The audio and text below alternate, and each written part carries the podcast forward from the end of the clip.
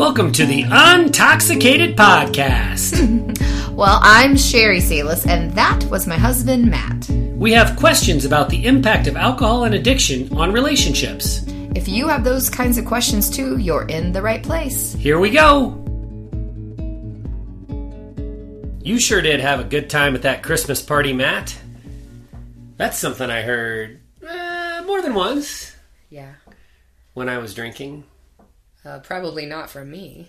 No, no, not from you. From from friends. You know, we in in adulthood with kids and jobs, we had I think a pretty typical social life in that it, it was far from constant. It was pretty irregular. Uh, you know, a neighborhood barbecue once in a while, or maybe a work outing here and there.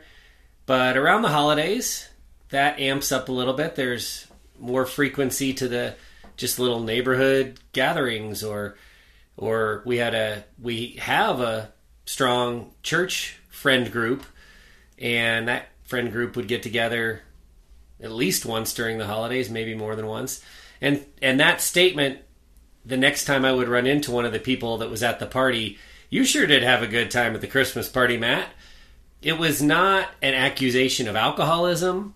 It wasn't even anything I was particularly embarrassed about. It was just, hey, you had a few extra and tied one on pretty good and sometimes I do that and sometimes you do that and it was it was almost like a camaraderie thing. Mm-hmm. Now, I blacked out a lot when I drank. I, I would lose my memory.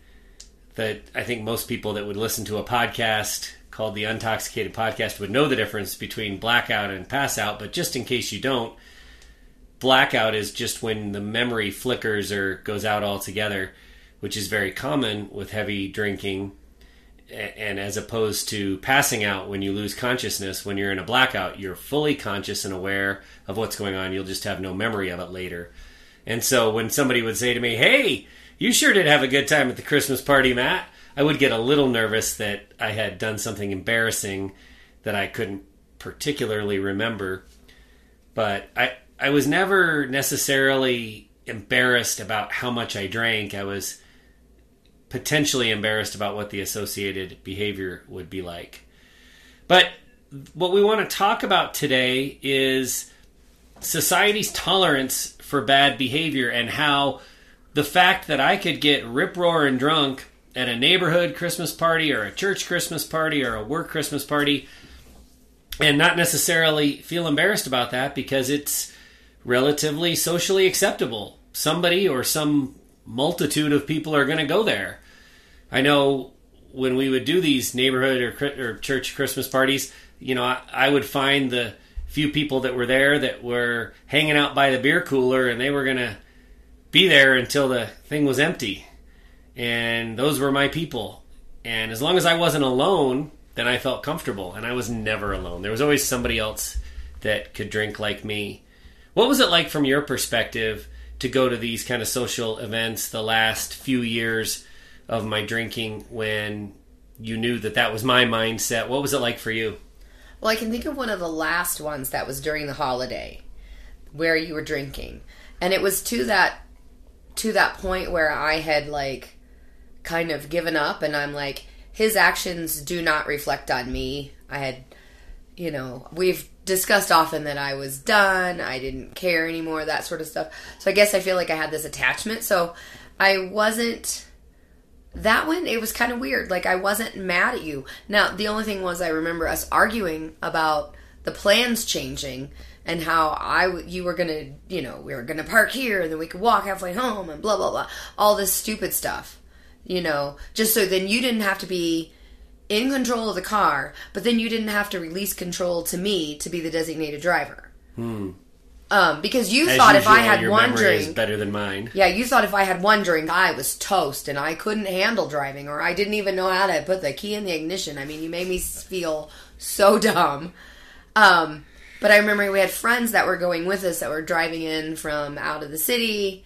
You know, they were in the suburbs, and it was this whole like caravan that I finally just like wiped my hands and go, whatever you want. drinking at Christmas it didn't matter. parties Yeah, is way more complicated than not drinking at Christmas parties. yeah, That's for sure. Yeah. So I feel like the last Christmas party where you drank that we went to, that was with our group of friends from church. It was actually fairly entertaining because there was one person I really like, and she was getting pretty schnockered, and you two were hysterical together. But most of the time, I don't want to like highlight and glorify drinking. Most of the time, I hated it. It started out fine. You had a plan. Quickly, that plan of how many you were going to drink went to the wayside. You were off and running, drinking as much as you could, sneaking, like, you know, acting like you would only have had a couple. Or you would make your mimosas and yours would be, you know, or your screwdrivers, they'd have a lot more in them than anybody else. Like, very little mixer, just enough to make it the right color. I know you say you don't want to glorify drinking, but you're making a really important point when you talk about how at this particular event, me and somebody else were really hilarious. When I think back about situations like that, or situations that I'm in now as the sober guy who is watching somebody else get drunk, you're laughing at, we, we are as a society laughing at that person's inability to control their motor function and their their loss of cognitive ability. So they're we're laughing at their impairment. And that's totally acceptable. And the the thing that strikes me as just really crazy if like let's say we didn't grow up in the society and you were just plopped down here like you're an alien from another planet and you plop into that Christmas party. Think how bizarre it would be. We're laughing at somebody's lack of motor function and lack of cognitive ability, but we're not losing respect for that person either because they just had a little bit of extra fun at that Christmas party. Who cares? It, it's it's almost and I, I mean I remember if if I threaded the needle, which was never something I was particularly good at because I was an alcoholic. But if I threaded the needle and I drank enough that I was funny and kind of bumbling and obnoxious, but I didn't go overboard to the point where I offended people, then when somebody would recount that for me, because as I said, I was a blackout drunk, so I wouldn't necessarily know that that's what happened. But when someone would would tell me what had happened, I would feel proud of that. Oh, look at me, I didn't piss funny anybody drunk off. guy. Well, I didn't piss anybody off, and I wasn't boring. And I didn't break something. I was the life of the party. Mm-hmm. And so, getting drunk in our society, the way we do things, is admirable. In Yeah. in in some ways, it's admirable until it's not. I mean, certainly when you're younger, right? When we were in our twenties, when we were in college and we didn't have kids, you know, if you were the one that stayed out, stayed up the latest with with the rest of the friends and hit it the hardest and did the craziest thing, then that was totally admirable. And so we go from that to being drunk is no longer okay, no longer admirable. It's growing up. And, you know, you're starting to do damage to your family and not fulfilling your own responsibilities. And societally, that's not okay. But the first part of everything we've talked about is totally okay. Um, when we grow up and add responsibilities, some people just naturally mature and others don't. And I'm in the when it comes to alcohol consumption, and I'm in the category of when it comes to alcohol consumption, I did not mature. Did you have a sense that that was happening? I mean, you partied pretty hard in college too. Did did you could you see that we were diverging and I was going north and you were going south? Um, or you know, was it a gradual thing for you, or was it just like all of a sudden, oh my god, what have I done? It was pretty early on I realized that, and uh, kind of early on I felt like, oh my god, what have I done? Uh, yeah, it was pretty evident pretty early on. Like even in our first move out together after you graduated and got your first quote unquote real job, I I realized right away. Like there was just you, you know, like you started out like I think we've talked about in podcasts, like having couple cocktails night because that's what your dad did when he got home from work. But I could see that yours were not nearly as weak, and you know, you know I could just sense it. So what what actually happens? I mean, there's the progressive nature to the disease of alcoholism, which we'll talk briefly about. But what happens during this maturity process is so I'm not maturing, I'm continuing the same patterns that I learned in my 20s, and you are maturing. So I'm actually not the one that's changing. You're the one that's changing. And that is that makes it really really difficult to not only recognize that the behavior is bad and the behavior is no longer acceptable, but you know, it's one of the things that keeps people from acknowledging that they've crossed the line into addiction because they're like, crossed what line? I'm doing the exact same thing I've always done. Mm-hmm. It's just that the situation around you has changed. Oh, you've got four children now, and you're still blackout drinking most nights of the week. And and when I would when I talk about how I would blackout drink most nights of the week, it wasn't it wasn't like every night was a six hour party. I would just drink like before dinner cocktails, and at the end it was vodka, and it was pretty much always straight vodka, and it was enough that I didn't have to drink for six hours. I only had to drink for an hour before dinner, and then my the lights would flicker. That's what I say. It's important to understand the difference between blackout and pass out. I'm not saying I would fall asleep into my mashed potatoes, but most nights the next morning there were things I couldn't remember. Like what time did we actually put the kids to bed? Uh, you know, when they were younger, did we read them a story? Did Sherry read a story? Did I? Because I would have, you know, I I wasn't completely zoned out of the family activities. I participated, uh, but I wouldn't always remember. And so, the, again, it's just I, am not trying to uh, make excuses. I'm not trying to say that it's okay. I'm actually trying to say the exact opposite. It's so not okay. But the part that's not okay is that we societally accept this behavior for a long time, and then all of a sudden we go, "Oh, that that behavior's not acceptable anymore." Mm-hmm. Well, why was the behavior ever acceptable?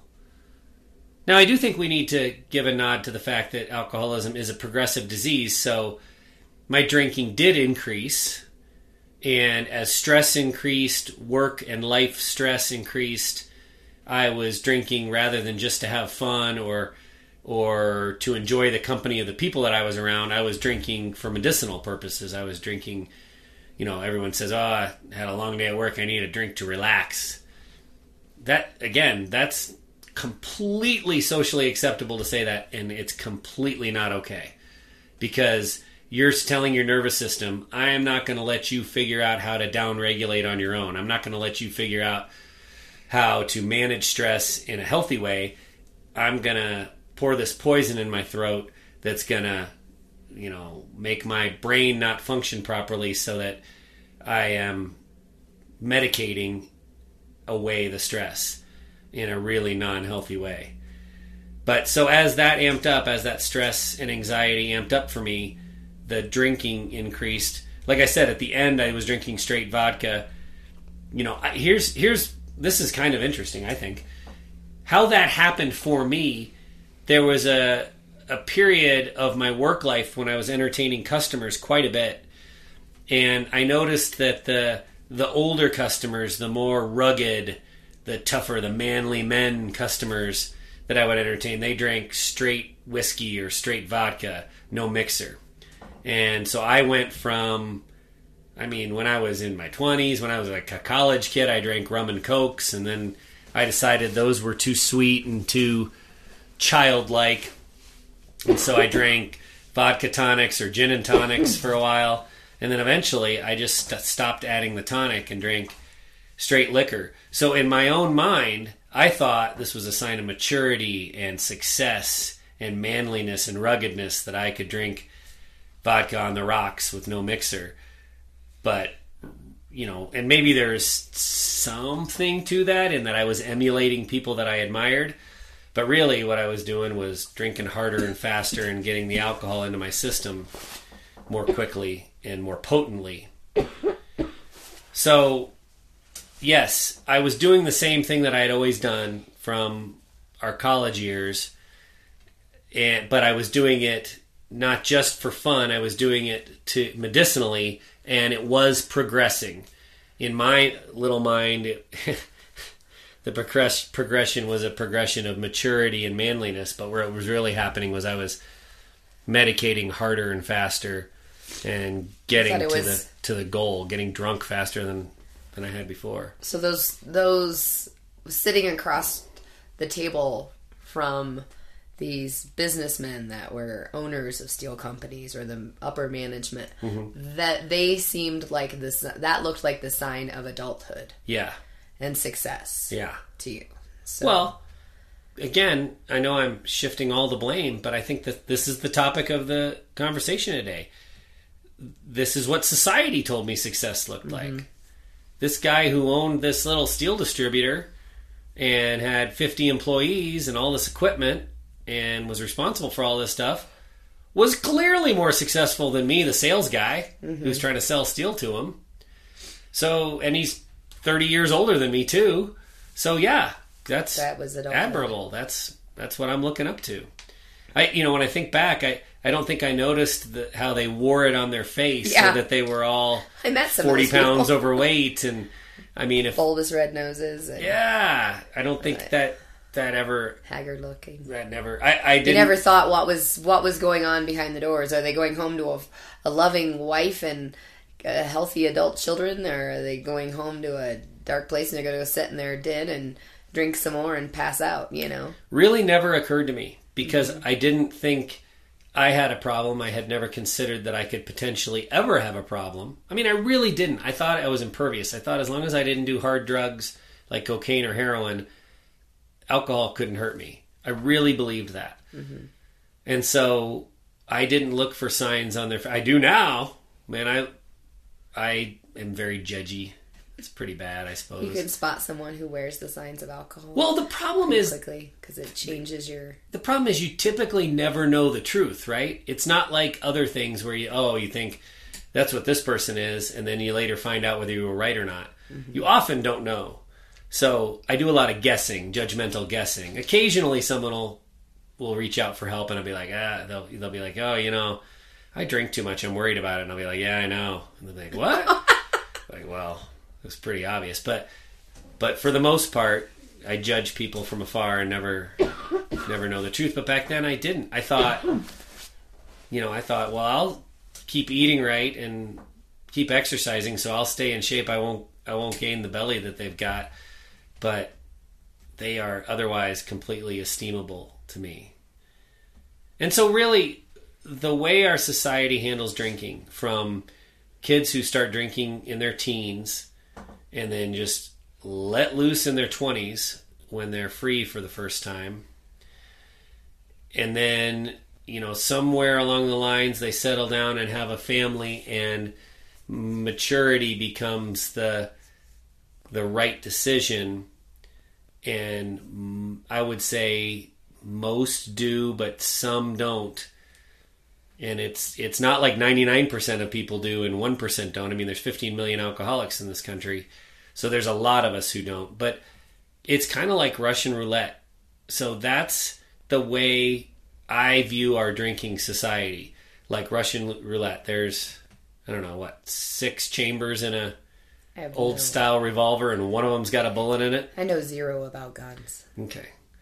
Well, I don't like No to help. talk about guns, so maybe that's enough about that. But there's a really good chance that if you drink the way the majority of people do, meaning you start experimenting in high school and you hit it hard in your 20s, that there's a, a really good chance that you're not going to be able to just choose maturity when you reach your 30s and start having kids. It it you know a lot of people do but a lot of people don't enough that it's an epidemic problem in our country and we just want to blame each individual person for their sins as an overdrinker as opposed to looking at the the bigger picture. But the bigger picture, if we want to solve the problem we've got to own up to the fact that we've got a huge cultural problem. I, I when I was thinking about what we would talk about in this episode, I I wrote down some notes about cheating. I want to talk about cheating, cheating on your spouse, infidelity. Cheating would theoretically bring you pleasure, right? Because sex is pleasurable and it's a sexual act. So there's, you know, like I said, theoretically, pleasure from cheating. I wish our listeners could see the look on your face. You're looking at me like, where the fuck are you going with this? That's exactly. It's like I just have like a ticker tape going across my forehead. Like what the hell? But here's the thing cheating is never socially acceptable. When you are in high school, even, I mean, maybe it's not as serious an issue because you don't have a marriage and a family. But I can never remember a time when people were like, oh, that's really cool that you're cheating on your girlfriend. Like, that's cheating is never the cool thing to do, like drinking is. And certainly once you're married, I, I mean, I suppose there are some some different you know corners of society where it's almost acceptable, but it's never cool. It's never like, wow, look at that guy. He's got a wife and, you know, he schleps his secretary on the side. Nobody brags about it. I don't even think in like football locker rooms. Like it's it's just so anyway, I'm gonna make my point. Yes, please. Let's get on with this. Cheating uh, would bring you pleasure, but it's never socially acceptable. So when you hit your 30s and you're married, for most of us, the vast, vast majority of us, we don't have to learn how to stop cheating. For most of us, we we haven't, or if we have cheated on a high school girlfriend, we felt really bad about it and recognized the error of our ways and didn't do it again. Mm-hmm. So it's not like it's something that we glorified for two decades and then all of a sudden had to find a way to put the brakes on Yeah. and stop doing it. So does Are it make gonna- sense that I'm bringing this into the conversation? associate that to alcohol? That's what I'm doing. Yeah. With alcohol, Yes. we do glorify, Glorify it it. for a couple of decades. Like the over drinking part of it, even Yeah. Getting drunk is glorified for two decades, and all I of a sudden look at your drunk twenty isn't cool birthday. anymore. I mean, that's all you're supposed to do is try to get your friend like so hammered. Oh yeah, You know. yeah. But there's no celebration that I can think of at any point in in your life where we're like, yeah, let's go. You know, I don't care how committed I am. Let's go out and have sex with people who we aren't who aren't our girlfriend or aren't. I mean, it's just not part of it. So stopping cheating isn't a thing because I mean, certainly, I'm not saying that infidelity doesn't happen, but it's not glorified. Right. Now, next, let's talk about murder. No, I'm kidding. We're not gonna. we're not gonna talk about. I think that your point has been made. Thanks. Murder. Thanks very much. No one glorifies that. So, th- you know, the problem is the way we do it is the way we've done it for, I don't know, centuries? Since way back before you and I were around. Where, like I said, experimentation in your teens, then you really start binge drinking in your 20s. And here's, and we accept that as a society. You know, boys will be boys. That's one of the things we hear said. I work a lot with the local school district, and when we want to talk about drug prevention programs, everybody's on board. When we want to talk about alcohol prevention programs, there's a lot less enthusiasm and from the administration and from the parents. And the reason I'm convinced is because all these parents they experimented in their teens and binge drank in their 20s and they survived and they have successful careers and families so they think what's wrong with that? Why would we try to prevent that? And it's a huge problem. Binge drinking in our early 20s it stunts brain development. There there are still you know if you're drinking in your teens and early 20s that uh, that lump on your shoulders is not fully developed yet. The prefrontal cortex specifically has a ways to go. And it's scientifically proven that we are stunting brain development. There's risks of death. I mean serious risks of death. When i think about what i did in college Oh, there were a number of times where i like uh, it was a coin toss chance i could have died. And Well, I just think of like, and the youth like drinking and driving, you know, because they're new drivers don't have the experience. Prefrontal cortex hasn't fully developed. They don't really even know the difference, probably in a lot of ways, between their fully sober selves versus their buzzed and drunk selves. Yeah, you're I just- 17. you're probably Yeah, a shitty driver to begin with, even when you're sober. Well, and I lived in like a rural area in a small town that we had a lot of rural area. Well, where did we have our house parties? Out at somebody's house, out in the country, country roads, animals like dodging out in front, like Or didn't didn't you guys even do the just get a case of beer and drive around? Like never actually go to somebody's house, just drive around drinking? Well, I didn't drink beer because that smelled, but I'm sure people did. I mean, um, yeah, like somebody would be the. Most of the time, my friends, we were kind of smart. There was somebody that was the driver, and then the other three or four people in the car were drinking like purple passions because we could put it in a soda cup and it looked like grape soda. Yeah. You know, Yeah, and but when we talk about risks of death, you know, drunk driving's obviously the most widely thought of one, most obvious and extremely deadly. But there's more than that. I remember, you know, I was in a fraternity in college and I remember some of the it wasn't even hazing, it wasn't even like when you were a pledge. There were like drinking contests and mm-hmm. you know, chugging you- Beer we- bongs we- and- yeah, but even after beer, would be like, well, who can chug vodka the most? Who can chug vodka the fastest? Like crazy stuff where you go from zero to a million miles an hour, and sometimes you know your liver and the other processing parts of your body can't keep up, Yeah. and you're dead. I know the Aspirating fraternity I belonged to before I got there, someone had fallen out of a second story window onto a concrete slab and died. So, you know, it's rare when one of those kind of horrific things makes the news and everybody gasps, but the risk of death is there all the time. I just he, I can't believe that I'm in my late 40s and I the chances of me dying today are way less than they were when I was 20. Mm-hmm. I mean, the chances were a hundred times worse on a given day that I would die when I was 20 than when I'm 48 years old. Mm-hmm. That's just crazy. And and but it's completely socially acceptable. Unwanted pregnancies and diseases. I mean, now I know I sound like an old man who's just being preachy, but it's true. I mean, where do the majority of these things happen? They happen when we're binge drinking in our late teens or early 20s.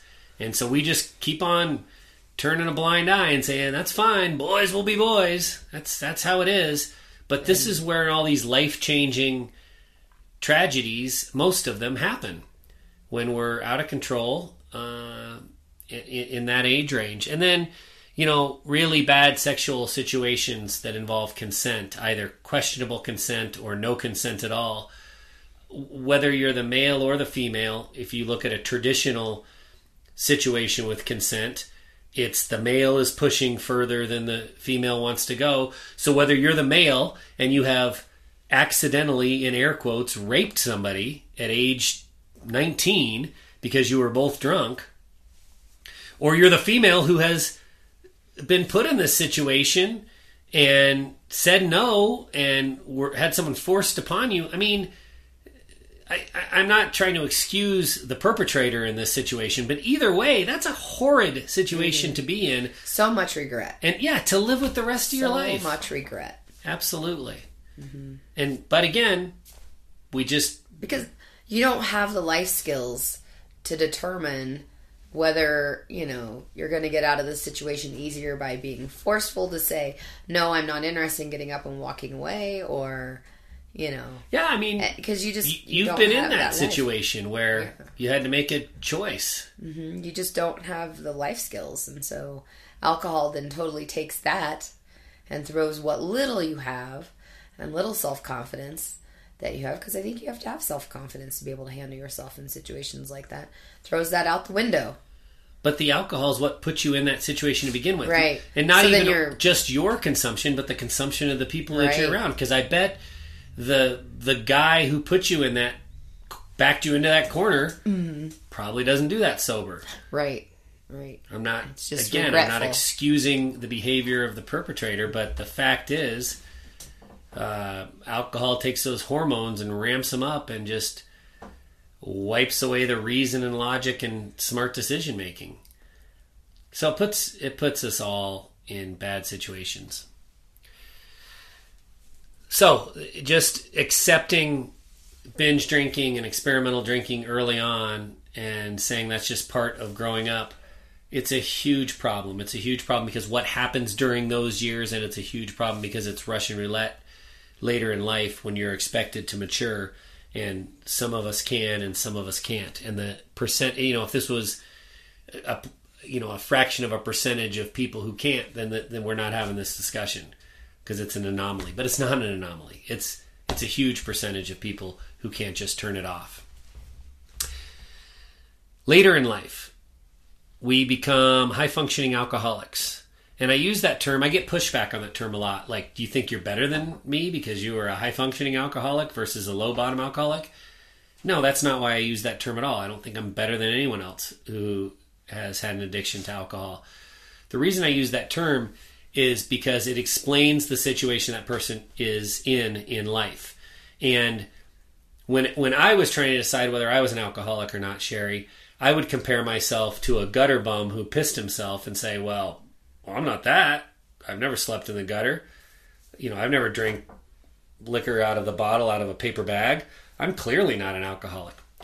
The differentiation I use it and talk about high functioning alcoholics because it gives some place, most of us, a place to classify ourselves and realize, oh, I don't have to be a gutter bum to be an alcoholic. I can still be maintaining my job. I can be holding on to my family by my fingernails. I don't have to have had a DUI, and I could still be an alcoholic.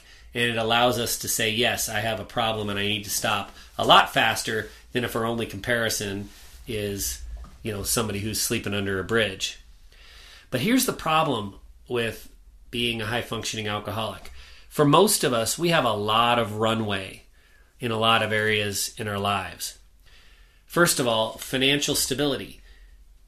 You know, did I, I I added it up at one point, but I don't remember what it is.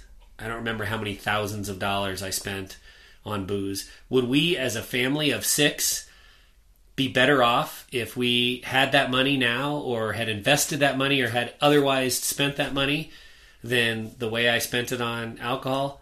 Absolutely, no question. And, By the way, I'm glad you're you don't tell me that. You, you don't have that number. Oh. Because I would be very furious, I'm sure. Yeah.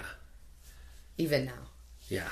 Sorry. I don't blame you. Didn't mean to derail you, but no, just, that was what was going through my head. Was I'm glad I don't have the financials in front of me. I mean, you could figure it out. You could estimate it. No, I did not find out how much things cost. Because remember, I didn't buy your alcohol. Yeah. Yeah. Well, that's yeah. probably for the best. Yeah. But would we be better off with that money right now or having spent it a different way? 100%. But it didn't crush us. It didn't all that those thousands and thousands of dollars I spent on alcohol didn't you know put us behind in didn't mortgage derail and, us. Yeah. Yeah. Nobody didn't get to do anything because that money was gone. Nope. So everybody got their braces and their glasses and their hearing aids. we yeah, we got a lot of a lot of that stuff. But but so the the financial stability in most high functioning alcoholic families is actually a deterrent to getting help because you can make it work. You can muddle along. I know you like to tell the story of when we were because we owned our own business and so it ebbed and flowed and sometimes it was good and sometimes it was bad and when we were in a down period at one point what I asked you if you could cancel your gym membership when uh, I continued to drink unabated. Yeah. And that was really frustrating for you. I'm just gonna add the gym membership had free childcare and activities for the kids, so that was like free childcare and a way to escape yeah. during the day. So yes. And ultimately, we kept both. Yes. And that's kind of the point I'm making. You kept your gym membership, and I kept drinking. And even though it feels like we're tightening down, and I mean, I think everybody does this. Everybody goes through periods where they look at their expenses and tightens down. It was never to the point where I had to stop drinking. There was always something else we could cut, or we could just scrape by without cutting anything necessarily. Mm-hmm. And so that runway, that financial runway, it's nice, but it's actually a detractor when it comes to trying to find sobriety as a high functioning alcoholic. Nobody wants to break up the family. That's another really important point. If you had met me and we were in our, I don't know, early 40s, and I drank like I drank in my early 40s, there's a fair chance that you would not have been interested in me or attracted to me, and we never would have gotten together. But when we're already together and we've got four kids and we run a business together, and I start behaving that way, because again, the progressive nature of the disease, I'm not just happy drunk all the time, I'm somber, stress relieving drunk a lot of the time.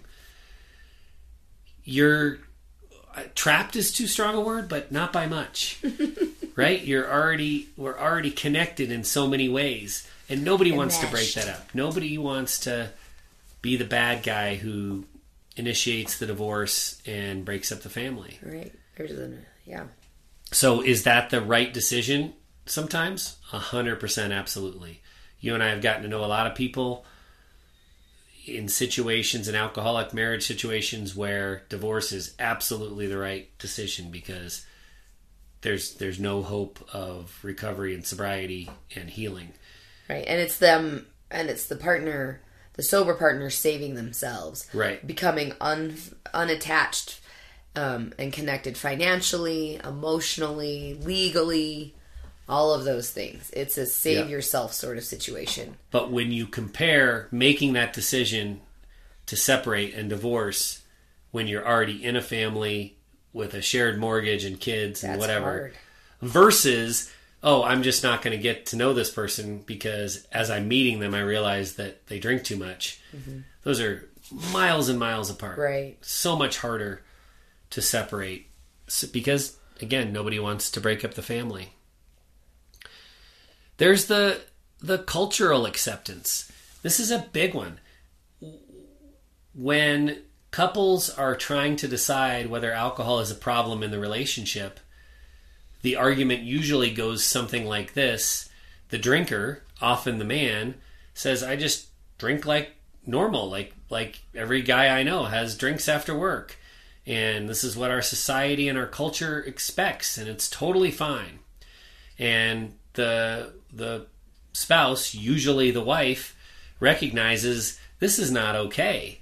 You are missing out on family events. You're a grump to be around. It, there's this house is tension filled, and you don't. You're not reliable, and you're deceiving me, and sees all of these negatives. But culture is on the side of the damn drinker mm-hmm. because it's just how it's done you come home and you pour a drink and that's fine and nobody's able, allowed to say anything and so it's so frequent i mean nearly a universalism which i like to talk a lot about is this idea that um, you are the one you spouse are the one with the drinking problem. Don't talk about my drinking problem. I drink like normal. Your lack of tolerance for my drinking is the problem.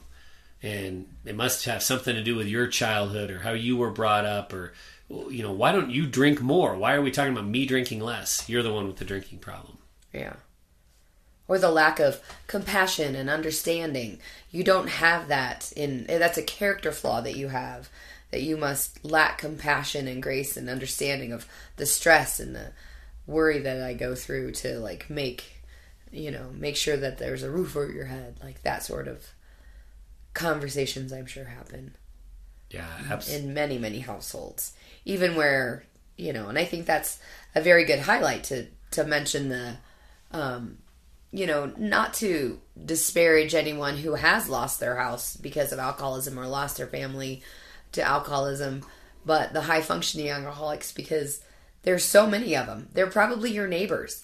You just don't know what's going on behind closed doors and they don't want to admit or deal with any of that um you know well it, issues that's exactly the next point i wanted to make it's such a secretive thing. It's such a misunderstood and secretive thing. It becomes uh, abusive alcohol consumption becomes a family secret because nobody wants the neighbors or the family to know how much we're drinking or that the the high functioning alcoholic is drinking.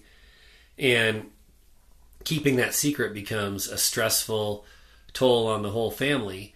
But you know, again, going back to the original comparison, if you look at a gutter drunk who's pissing himself, there's no hiding that.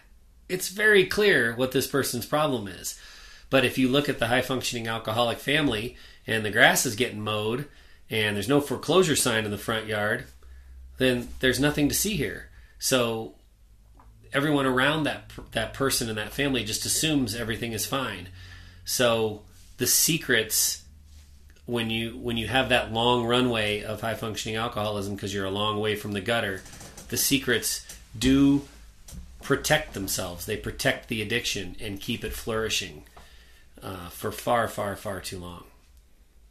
And you know, and then there's the stigma of addiction.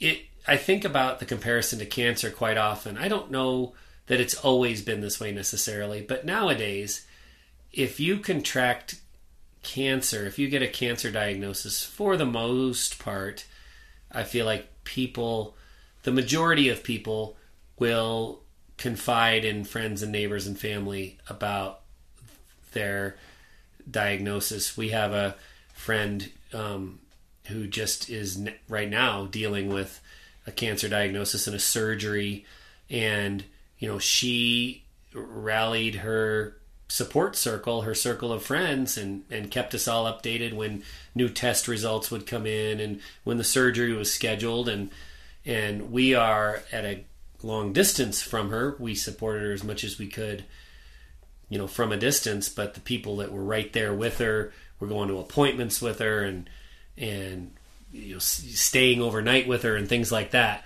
And so, I think cancer is one of those things that people reach out for help in a very natural way, for the most part. Like I said, not everybody.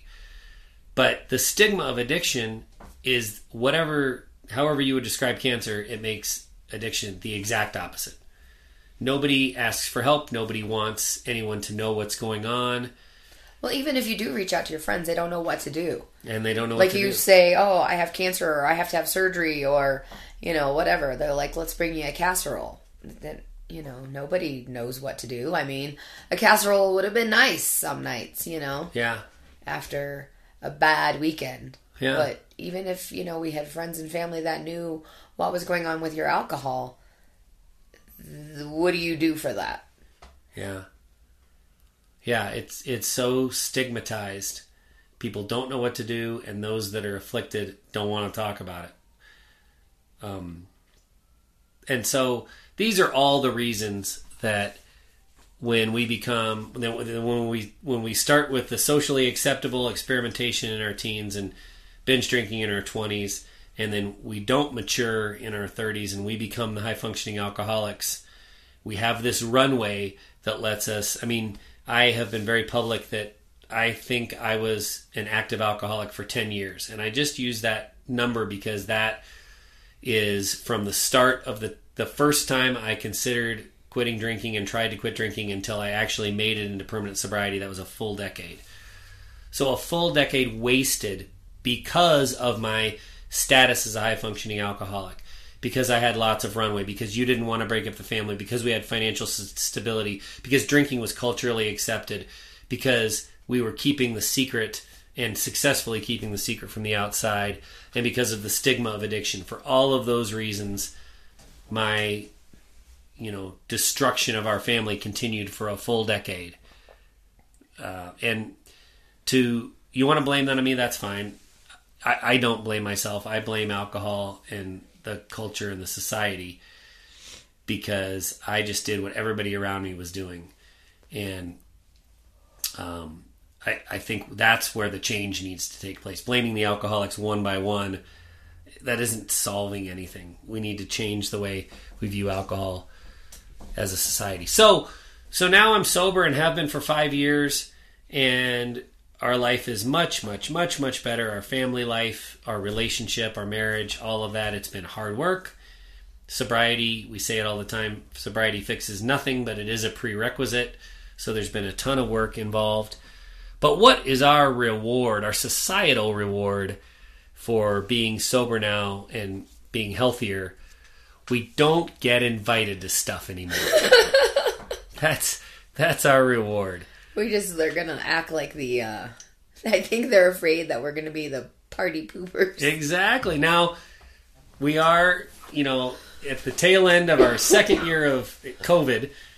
So some things have certainly been changed by COVID. There was nothing to be invited to for quite a while, but I feel like our our friends are back out and Oh yeah, hanging out again. I know. And we I mean we have been to, to a few things, but But I know, I know that we are not on the inner circle of the people that we used to be in the inner circle. be in the inner circle with. and I think I think because they are uncomfortable with what is gonna, what it's gonna be like for us to be in the midst of a normal party, quote unquote. I think that's part of it. I think there's two things. I think there are people that think they're protecting us. Mm-hmm. Oh, let's not invite Matt and Sherry because we don't want Matt to get tempted. Right, right. That's part of it. I think there's there are two other things going on though too. I think there are some people that are like, you know, when they think of us teetotalers, which love that old timey word, uh, love it. When they think of us being there, it it's almost like like we say a lot in the recovery community. It makes the drinkers around us almost like flashes a mirror in their face, like, oh, um, he stopped drinking. Do I need to consider, you know, and I used to drink just like him. So should I be thinking about my own drinking? So our mere, mere presence makes others question, Question the fact that they're going to get shit faced and act like, you know, be the life of the party and have somebody say, you sure did have a good time at that Christmas party. Have someone say that to them the next week. Yeah. So and we but kind of fall out and then you kind of fall out of that social circle because we did take like we rejected any invitation um, and i had been secretly for a couple of years not accepting invitations and not letting you know that there were invitations to parties before you hit sobriety so i think we've kind of fallen out of that like like you know to the top of the list of like oh let's invite them because we hadn't been there for a few years Yeah. pre-covid you know we hadn't been there for a few years so we had kind of fallen off of the radar i suppose and then when you know Yeah.